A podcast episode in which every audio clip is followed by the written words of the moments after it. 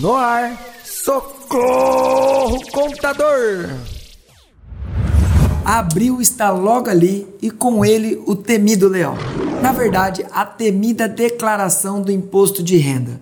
E se você não quer dar bobeira, pagar menos imposto e fazer o seu leão virar um gatinho, ouça esse episódio até o final e saiba o que é, como fazer, o que precisa e quem precisa declarar o tão temido imposto de renda.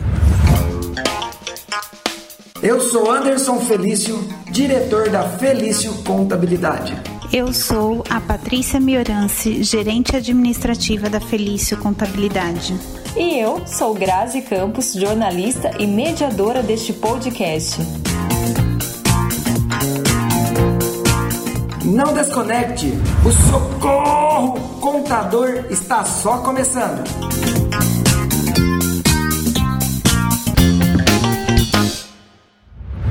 Anderson, não tem como fugir dessa pergunta. O que, que é o tão temido imposto de renda?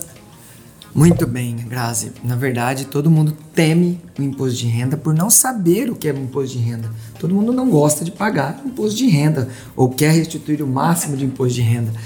Mas na verdade, eu gostaria de trazer uma informação um pouquinho diferente. Você sabia que o nome da declaração, claro que as letras é Declaração de Imposto de Renda Pessoa Física, mas o nome se dá Declaração de Ajuste Anual do Imposto de Renda Pessoa Física? Por que, que eu quis trazer esse nome? Porque faz todo sentido é, é, é, da declaração de imposto de renda. É, por que, que a gente entrega a declaração do imposto de renda? Por que, que a gente apresenta? Porque a gente tem que se atentar que a declaração é uma forma que você vai é, enviar à Receita Federal ou a, a sua renda, claro, e para onde foi essa renda, para que ela entenda o motivo pela qual você está, quais rendas você teve e o porquê que você tem que apresentar, a obrigatoriedade dela. Tá, aí só contextualizando um pouquinho essa questão da, da obrigatoriedade, enfim, por que, que a gente precisa entregar essa declaração então? Tá, perfeito. Então, a obrigatoriedade a gente vai falar logo em seguida agora da, da obrigatoriedade, mas por que, que a gente precisa? Por quê? É, Entenda-se que a Receita Federal é um banco de dados vazio. Então, ela cruza os dados, que também iremos falar depois. Mas a declaração de imposto de renda é para saber as suas informações o como você usou o dinheiro, onde você investiu, ao que você comprou, algo do tipo, então para onde foi e quais foram essas rendas disso. Já que isso é um grande imposto no Brasil, a Receita do Brasil depende bastante sobre imposto de renda, né, para tratar o Brasil, para cuidar toda a parte legal do Brasil de gastos, vem um bom recurso do imposto de renda. Então, já que é um imposto, é obrigatório a declaração do imposto de renda e para isso a pessoa precisa, é, como que se diz, enviar, claro, mas só que assim tem um motivo de entender se deve pagar, se não deve, se a base de cálculo que foi tributada durante esse ano vai sofrer um ajuste quando você for apresentar a declaração. Só uma informação, é, o imposto de renda ele foi instituído em 1922. Caramba! Ele existe desde lá. E aí a entrega via internet começou em 1927. 1900? 97. Ah! Eu ia falar, Patrícia, eu ia falar que nós não temos nem computador em 27. Mas perfeito, bem legal. Na verdade, olha que informação bacana. 1922 já se deu a, o imposto da tributação e em 1997 já virou eletrônica em via internet. Na verdade, se eu não me engano, é em 91 foi apresentado de, é, eletronicamente, que era via disquete. disquete. Então, sempre a Receita Federal acompanhou a evolução digital para facilitar também, né? Hoje em dia a gente entrega a declaração num simples clique via celular. Então, sempre a Receita Federal acompanhou muito bem isso e essa informação é bem legal, hein? Isso, e antes da forma magnética eram por formulários mesmo. Perfeito. Então agora. gente nem conheceu o disquete. Nem conheceu o disquete, né? Isso daí acho que eu já estou um pouco mais velho de lembrar do disquete. Mas muito bem. Então, como a gente falou o que é, pra, é quem está é, tá obrigado a entregar, né? O porquê entregar, a gente agora vai falar também que é dos tipos de declaração. Por quê? Porque muita gente precisa entender a declaração para depois ir atrás daquelas perguntas mais detalhadas do porquê que está lançando, como que tem que lançar, o escrito. isso temos bastante, mas vamos entender o, contexto. Então, na verdade, a declaração temos dois tipos de declaração no seu imposto de renda. Temos a simplificada e temos a completa. Anderson, mas qual a diferença entre ambas? Na verdade, na simplificada, o governo já dá de dedução 20% da base de cálculo sem que você comprove nenhuma despesa relação, relacionada à saúde, educação e as demais que podem ser abatidas da base de cálculo. Então, na declaração simplificada, 20%. Porém, também temos como fazer a completa. E aí é ao contrário. Conforme você vai declarando as despesas, você vai abatendo a sua base de cálculo, vai deduzindo, essa base de cálculo vai ficando menor, na verdade, né? Então a gente precisa verificar qual dos dois tipos se encaixaria para nós. O que eu falo do processo da declaração do imposto de renda? Eu vejo que antes de você fazer a declaração de imposto de renda, separe tudo. Tudo que você tenha sobre a declaração. Então, seus informes de rendimento, das suas rendas que você precisa separar das empresas, você separe toda a sua movimentação que você comprou, que você vendeu, você separe todas as suas despesas, como a gente disse, educação e despesa de, de saúde, que é o que o governo precisa lidar, tá? Com, é, consta lá na nossa, na nossa Constituição, que é a obrigatoriedade do governo. Então, se você tem gastos com isso, você consegue abater, além de outras deduções, é claro. Mas assim, separe toda essa documentação, esse é o primeiro passo para você formatar a sua declaração de imposto de renda. Só vamos pontuar que dentre as deduções, pensão alimentícia também entra, dependentes também entram como dedução da base. Sim, perfeito, Patrícia. Isso daí até a gente estava pensando em falar um pouquinho aqui na frente da obrigatoriedade e das deduções, mas vamos aproveitar então o ponto. Então, separar os documentos, separe. A gente já vai falar então de todas essas deduções mais detalhadas, a Patrícia vai trazer essa informação, mas assim, separe toda essa documentação. Por que, que eu quero chegar a isso? Por causa dos dois tipos. Faça ela como se fosse completa. Porque ali na própria declaração, no, nos sistemas atuais, já mostram qual é das duas opções que você tem mais restituição. Então, se você já fizer ela da completa, e mesmo assim a completa tá, a sua restituição é menor, você pode optar pela simplificada. Então são situações. Ah, e lembrando, depois do prazo de entrega, você, dentro do prazo de entrega, até normalmente de 1 de março a 30 de abril, você pode entregar várias declarações e trocar o tipo da, da, da, da, declaração quando quiser. Não Mas tem a, nenhum custo. não tem nenhum custo, você pode apresentar a declaração. Porém, é, a, a, restitui, a, a substituição, como que chama? A retificação, a retificadora, e trocar o, o tipo de, de, de tributação que você optou, simplificado ou completo. Porém, após a 30 de abril, a validação, você não pode, se você for retificar a sua declaração, alterar esse tipo é, é da declaração. Então, você entregou completa, vai fazer uma alteração, esqueceu algo, você tem que continuar com a sua com o tipo escolhido. Tá bom? Por que, que a gente fala isso? Porque muita gente acaba não separando toda a documentação, por isso que a gente vem batendo desde o começo do ano, que janeiro, fevereiro é época de separar a documentação, porque muita gente deixa para o último dia, vai lá e entrega a declaração zerada, que a gente brinca, né? Só para apresentar, e depois de um, dois meses vai retificar as informações, vai atrás, e aí vai se atentar que entregou ela simplificada e poderia ter maior restituição na completa. Então, vamos acabar com esse paradigma de que brasileiro entrega para a última hora. Vamos aqui já no nosso episódio falar de imposto de renda para que as pessoas corram atrás da separação de documentos, que é muito importante para que isso não aconteça. Eu acho que criar essa cultura é o principal, né? E Pra contador agradece. Para que a gente separe a documentação, tenha tudo em mãos. E existe uma lista com, com esses documentos, o que, que a gente precisa separar, como que a gente pode orientar melhor quem está ouvindo. Sim, na verdade, é, é uma, nós temos um checklist no escritório, mas assim, eu vou falar de uma forma genérica para a gente entender. Pensam aqui comigo, da onde vem minha renda? Ah, eu ganho minha renda da aposentadoria. Então você vai precisar o informe. Ganho uma renda da pessoa jurídica. Vou, trabalho, sou assalariado. Você vai precisar de informe. Tenho uma renda com a pessoa jurídica. É, é, sou sócio, né? Sou proprietário de uma empresa. Vai lá, fala com o seu contador que ele vai também te dar o informe da renda que você oferiu de prolabore ou lucro distribuído. Ok, então essas são as rendas, você pega informes.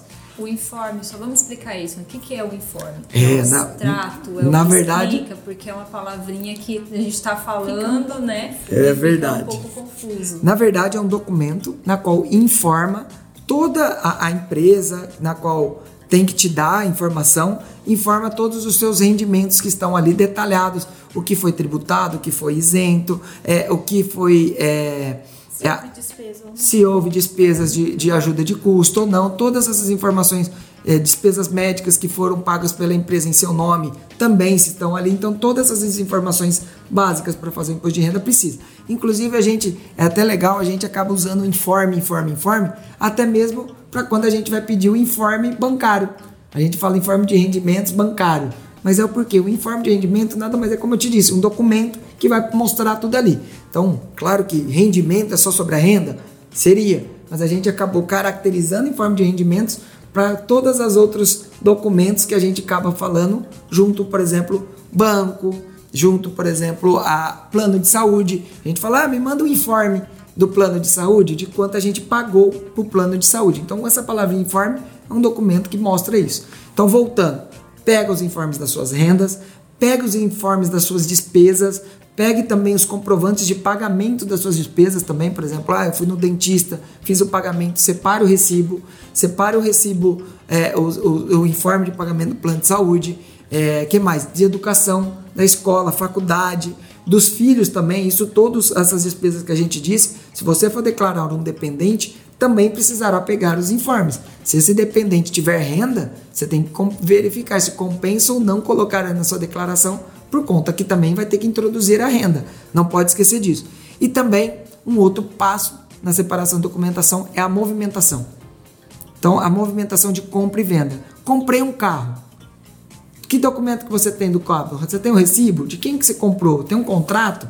É essa a documentação. Vendi esse carro. Para quem você vendeu? Qual o CPF, valor, data? Então são sempre essas informações que a gente precisa. Nome, CPF, data e valor para condizer a venda e caracterizar para quem é que foi.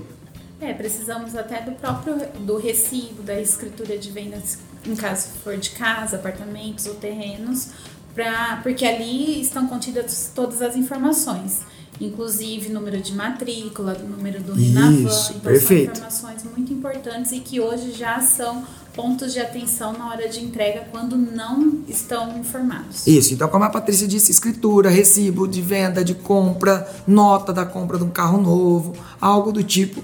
Todos esses documentos que comprovam essa movimentação é o que a gente precisa para estar declarando, ou melhor, fazendo uma melhor declaração e não dar bobeira para cair numa malha fina. Você está ouvindo o podcast Socorro Contador. Não deixe de nos acompanhar nas redes sociais pelo arroba Felício Contabilidade e também no YouTube, pelo canal Socorro Contador. E quem está obrigado a fazer a entrega da declaração do imposto de renda? Ah, agora é com você. Vamos lá então.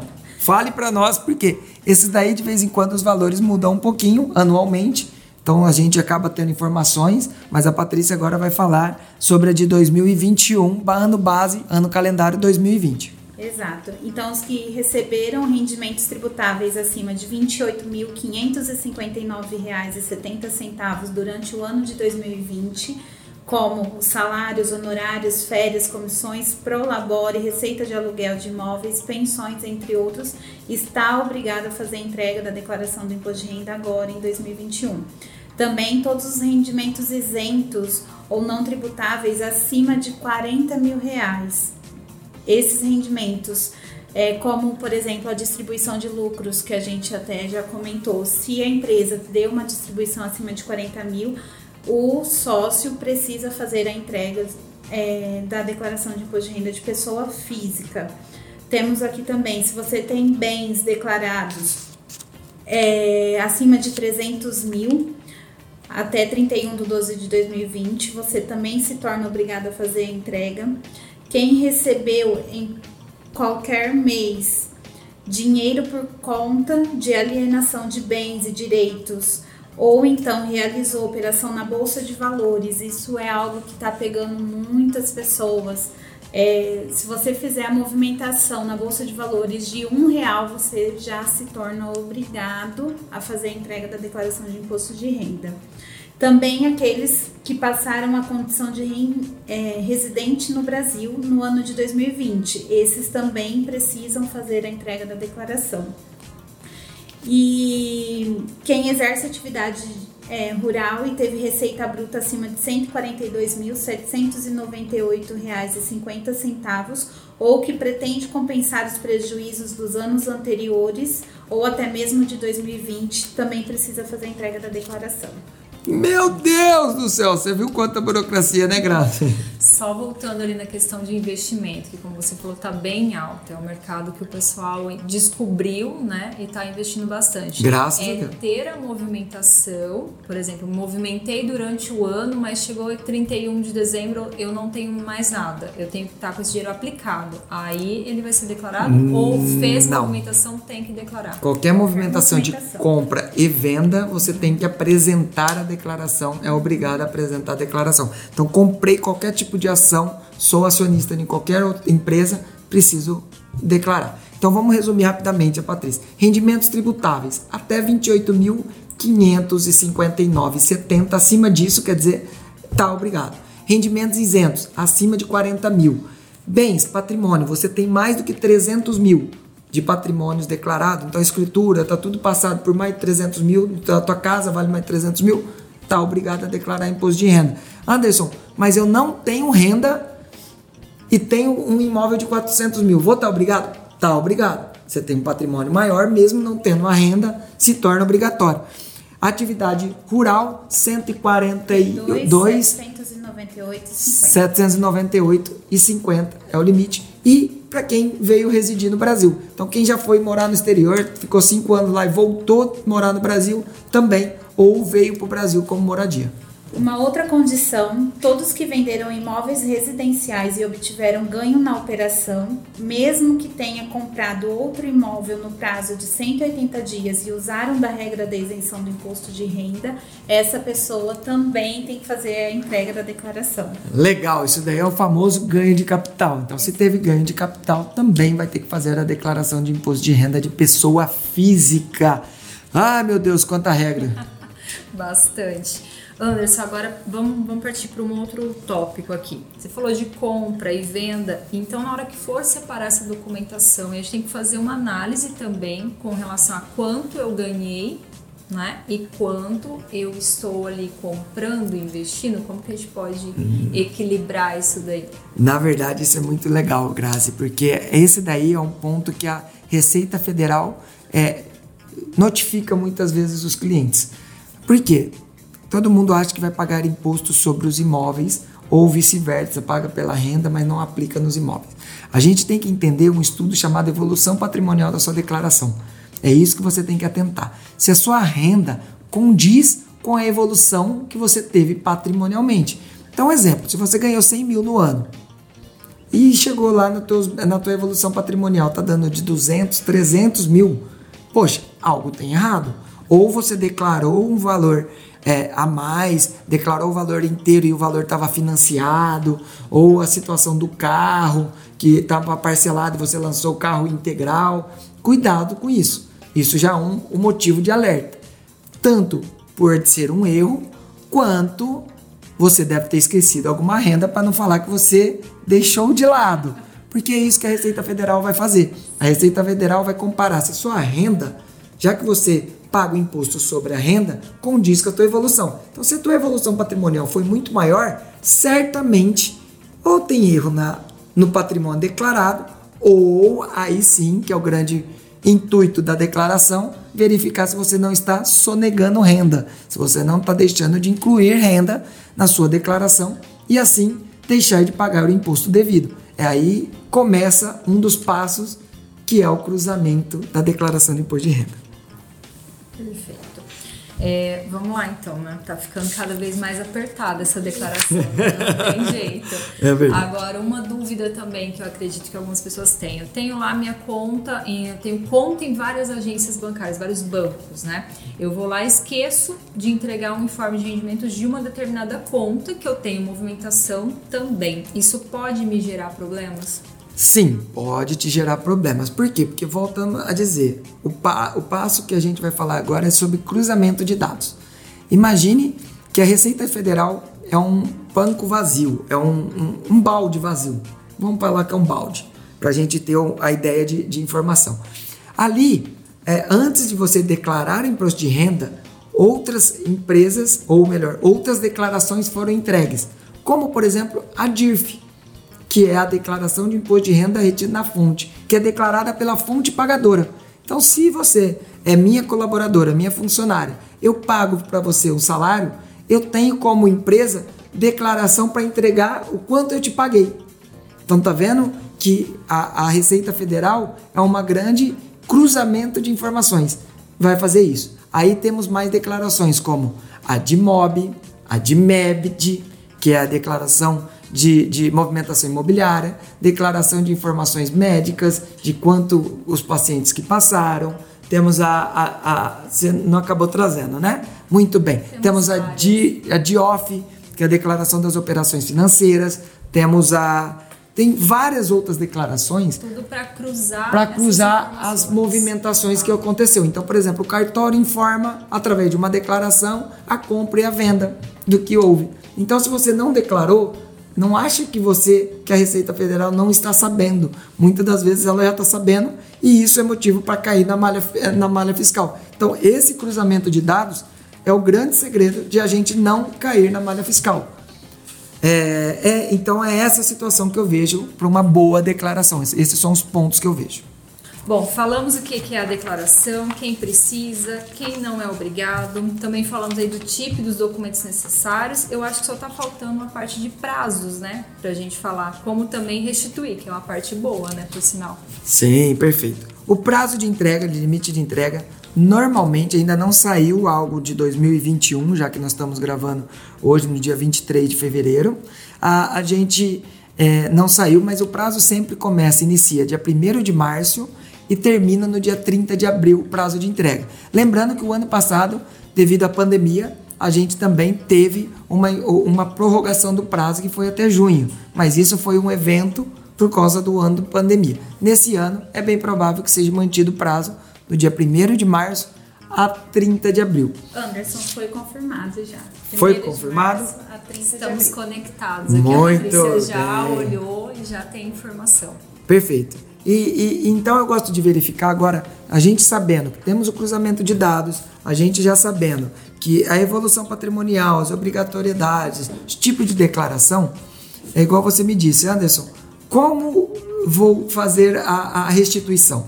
Lembre-se, eu já catei vários clientes que chegaram lá no escritório sem ter pago o imposto de renda, não foi descontado dele o imposto de renda e queria restituição.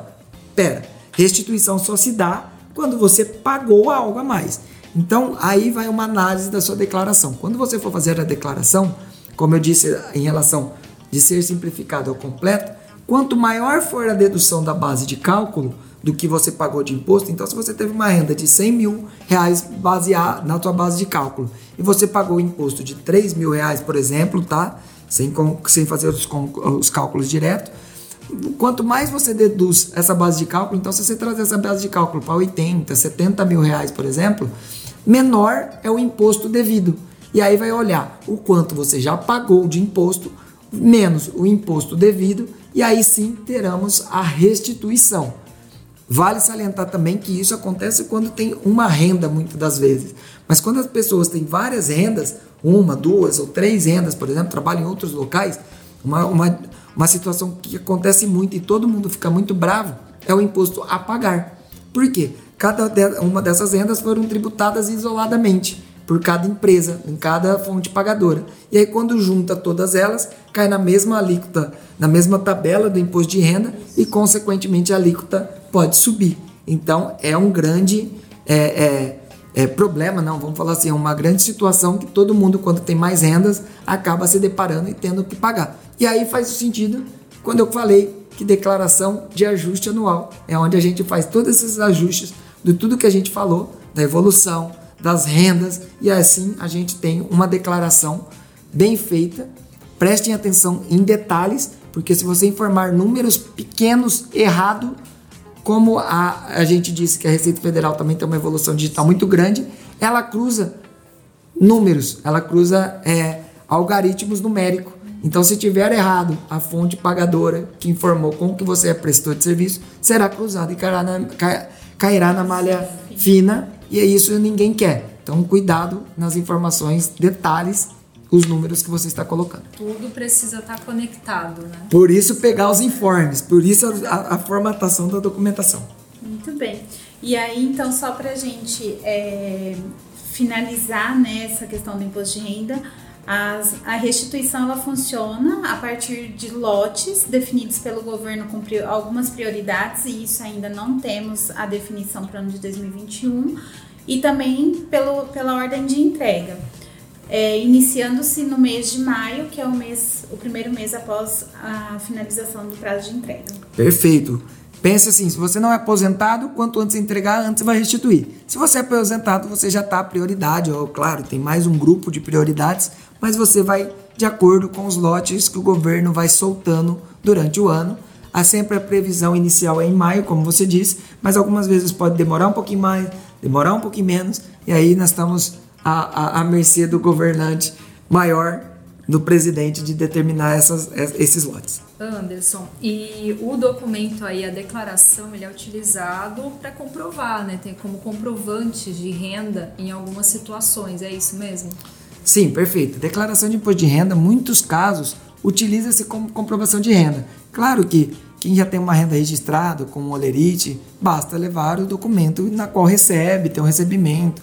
Mas muitas pessoas, é, autônomos principalmente, que têm a movimentação no dia a dia, necessitam da declaração de imposto de renda para comprovação com financiamentos, empréstimo, é, melhoria do seu relacionamento, melhor relacionamento com o seu banco. Então, sim, é, é, declaração de imposto de renda também é utilizado para essas finalidades e eu falo para todo mundo: pense no seu caso, porque talvez você está deixando de fazer, mas você está perdendo alguns benefícios que possam ter ao declarar uma boa declaração, fazer uma boa declaração de imposto de renda.